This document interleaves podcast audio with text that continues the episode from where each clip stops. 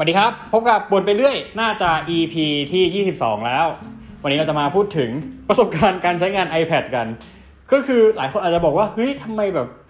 ต้องมาพูดประสบการณ์การใช้งาน iPad ว่าแบบเฮ้ยคนก็ทำตั้งเยอะตั้งแยะอะไรแบบนี้ แต่ของเราเนี่ย เราใช้ iPad Generation ที่ 6 ก็คือ iPad ตัวราคาถูกที่มันใช้ปากกาเขียนได้เนี่ย เราใช้มา 2 ปีละ ซึ่งมันเป็น 2 ปีที่ต้องบอกว่า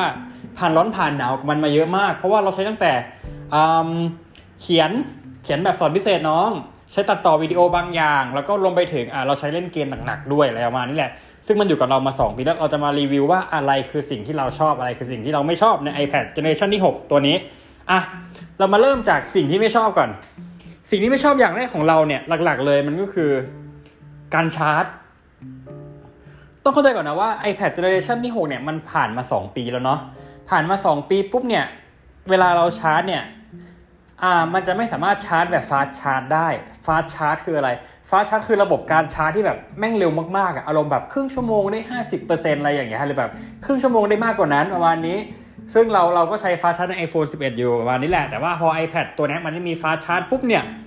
มันก็เป็นปัญหา เพราะว่าโอ้โหกว่าจะชาร์จให้มันเต็มเนี่ยมันเสียเวลานานมาก แล้วก็หัวต่ออะแดปเตอร์ที่เขาให้มามันเป็นแค่ 10 วัตต์แต่ถ้าเกิด fast charge มันจะเป็นประมาณ 18 วัตต์เห็นป่าวว่ามันห่างกันประมาณ 80%เลยเอาแค่จำนวนวัตต์ประมาณเนี้ย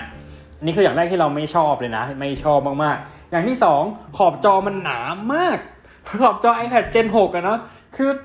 Gen 6 เนี่ย มันยังเป็น iPad ที่เป็นแบบอ่าหน้าตาแบบเก่า type แบบเก่าอยู่อะที่แบบมีปุ่ม home มีสแกนนิ้วอะไรอย่างนี้ แล้วดันไปเป็นสแกนนิ้ว generation ที่1ด้วยนะ คือสแกนนิ้วเนี่ย gen แรกๆเนี่ยมันคือสมัย iPhone 5ปะไม่ชัวร์คือประมาณ iPhone 5 iPhone 5s อะไรพวกเนี้ยที่จะเป็นแบบสแกนนิ้ว generation 1อยู่ ปัจจุบันเนี่ยสแกนนิ้วมันเป็น generation ที่2ไปเรียบร้อยละเออซึ่งของเราเนี่ยมันยังเป็นสแกนนิ้ว gen หนึ่งอยู่ ถ้าจะไม่ผิดนะมันเป็น gen หนึ่งแหละเออเออแล้วขอบขอบมันหนามากเว้ยขอบมันหนามาก คือหน้าจอมันก็เลยได้แค่9.7แล้วแต่ถ้าเกิดว่าเรากลับไปดู iPad ตัวธรรมดาปัจจุบันนี้หน้าจอเขาจะเป็นประมาณรู้สึกประมาณ 10.2 10.5 ประมาณนี้แหละ ซึ่งมันจะใหญ่กว่าอันนี้นิดนึง แล้วขอบมันก็จะบางกว่าหน่อยเอออันนี้ขอบมันหนาไปขอบหนามากแหละในคอมเมนต์ของเราในอย่างที่2ที่เราไม่ชอบนะ อย่างที่3อ่าเรารู้สึกว่าถ้าใครที่ผ่านการใช้ iPad ตัวอื่นมาด้วยอะหรือแบบได้เล่นของเพื่อนมาด้วยอย่างเงี้ยจะเห็นความต่างอย่างหนึ่งก็คือว่าไอ้ช่วงระหว่างกระจกหน้าจอกับจอข้างในมันจะมีความห่างกันอยู่ อันนี้คือสิ่งที่เรารู้สึกว่ามันมันมันห่างเหินไปนิดนึงบางทีเวลาเขียนอย่างเงี้ย มันดูไม่ติดมือมันดูไม่เหมือนกับเราเขียนกดลงไปบนหน้าจอจริงๆประมาณนี้แหละแต่มันก็เป็นแค่ความรู้สึกแบบเล็กๆน้อยๆอะเราถึงจะให้เป็นสิ่งที่ไม่ชอบที่มันอยู่อันดับ 3 เออประมาณนี้ อันนี้คือสิ่งที่ไม่ชอบอันดับ3นะ ก็ก็อืมก็อะไรไม่รู้อะ อืม อันดับสี่มีไหม อันดับสี่คือเครื่องร้อนมาก เราเราใช้เล่นเกม อาจจะเป็นข้อเสียส่วนตัวก็ได้คือเครื่องมันร้อนมาก แล้วพอแบบมันร้อนแบบชิบหายวายป่วงเฟรมเรทมันตกเว้ยแล้วพอเฟรมเรทตกปุ๊บเนี่ยเครื่องร้อนปุ๊บกินแบตอีก โอ้ ปัญหาเยอะมาก อันเนี้ยปัญหามันคือตรงนี้แหละ มันจะมีประมาณสี่อย่างเนี่ยที่เรารู้สึกว่าเราไม่ชอบมัน ส่วนไอ้เรื่องกล้องอย่างเงี้ย เราไม่มองว่ามันเป็นปัญหา เพราะว่าเราไม่ได้ใช้กล้องทำอะไรอยู่แล้วไงส่วนอ่ามันพูดถึงข้อดีกันบ้าง ข้อดีอย่างแรกก็คือหนึ่งมันยังใช้งานลื่นไหลอยู่ในระยะเวลา 2 ปีที่ Apple เขามีเปลี่ยนการเปลี่ยนจาก iOS 12 ไปเป็น 13 ไปเป็น 14 มันยังลื่นไหลอยู่มากๆ อย่างที่ 2 เราสามารถใช้เล่นเกมหนักๆ ได้แล้วยังปรับกราฟิกให้มันสุดได้ ทั้งที่แบบมันเป็น CPU ในสมัย iPhone 7อะคือถ้าเป็น iPad Generation ที่ 6 คือ 2 ปีก่อน ก็คือ iPad ปี 2018 กับ iPad ปี 2019 อย่างเงี้ย มันยังเป็น CPU ของ iPhone 7 อยู่นะ ซึ่งลองนับสิว่า iPhone 7 หรือ 7s มันผ่านมานานกี่ปีแล้วอะประมาณ 2-3 ปีแล้วแต่คือมันก็ยังแรงอยู่ประมาณ 3-4 ปีแล้วด้วยซ้ำก็คือก็ยังแรงอยู่ ก็ยังใช้ได้อยู่ นี่คือสิ่งที่เราชอบ อะไรอีกที่เราชอบผัดมาก็คือว่า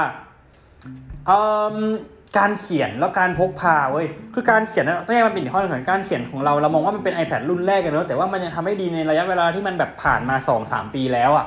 การเขียนมันยังเรามองว่ามันยังเป็นเดอะเบสอยู่นะ เพราะปัจจุบันนี้เรามีการแบบฝึกวาดรูปด้วยอย่างเงี้ยรู้สึกว่าเฮ้ยมันยังโอเค มันยังตอบโจทย์ต่อการวาดรูปในแบบของเรานะ ย้ำว่าในแบบของเราไม่ใช่แบบของใครโอเคปะอะอย่างที่สี่อะไรวะเออเมื่อกี้จะพูดอยู่อะเอออย่างที่สี่ก็คือการเขียนเมื่อกี้เราพูดถึงการเขียนไปแล้วเนาะอย่างที่สี่ก็คือว่า การใช้ทำงานตัดต่อแล้วมองว่ามันยังตอบโจทย์ในการตัดต่อวิดีโอที่มันไม่เกิน 5 นาทีอยู่ ซึ่งเราถ่ายจากไอตัว iPhone ของเราที่เป็นแบบไฟล์ประมาณ Full HD มาเงี้ยแล้วก็มาอัปโหลดมาตัดต่อได้อยู่ แล้วก็เรายังสามารถใช้ทั้ง stream ไปด้วยเล่นไปด้วยได้อืมมันยัง work อยู่แหละ มันยัง work อยู่แล้วในราคาที่ตอนนี้เราซื้อมามันประมาณ 1 3 9 0 0 ก็ถือว่าแพงนะแต่พอปัจจุบันนี้ราคามัน drop ลงมาแล้วเหลือประมาณ 1 0,000กับอีก800หรือ1 0,000กับอีก900 บาทนะเนอะซึ่งเราก็มองว่ามันก็ ดีขึ้นตามระยะเวลาที่ว่ากันไป นี่คือหลาย ๆ สิ่งที่เราชอบอีกอย่างหนึ่งที่เราชอบก็คือว่าเครื่องมันไม่งอเว้ยคือช่วงหนึ่งอะประมาณต้นปีเนี้ยเราเคยตัดสินใจว่าเราจะไปซื้อ iPad Pro แต่ว่าเราเราเราเป็นประเภทที่แบบพก iPad แล้วเราแบบจับโยนลงกระเป๋าเราไม่ใส่เคสด้วยอย่างเงี้ยเรารู้สึกว่ามันยังมีความคงทนอยู่มันไม่งอเลย มันไม่งอแล้วที่สำคัญก็คือผ่านมา 2 ปีแล้วนะฮะแบตยังไม่เสื่อมเออเราแฮปปี้กับตรงนี้มากรู้สึกว่าแบตมันยังใช้งานได้ประมาณ7-8ชั่วโมงอยู่เลย เนี่ยแหละนี่ก็คือประสบการณ์ของเราที่เราใช้ iPad มาประมาณ 2 ปีทุ่นๆสองปีคือถ้าจะเรียกว่า 2 ปีเต็มแล้วมันมันเดือนตุลาเราซื้อประมาณเดือนพฤศจิกามั้ง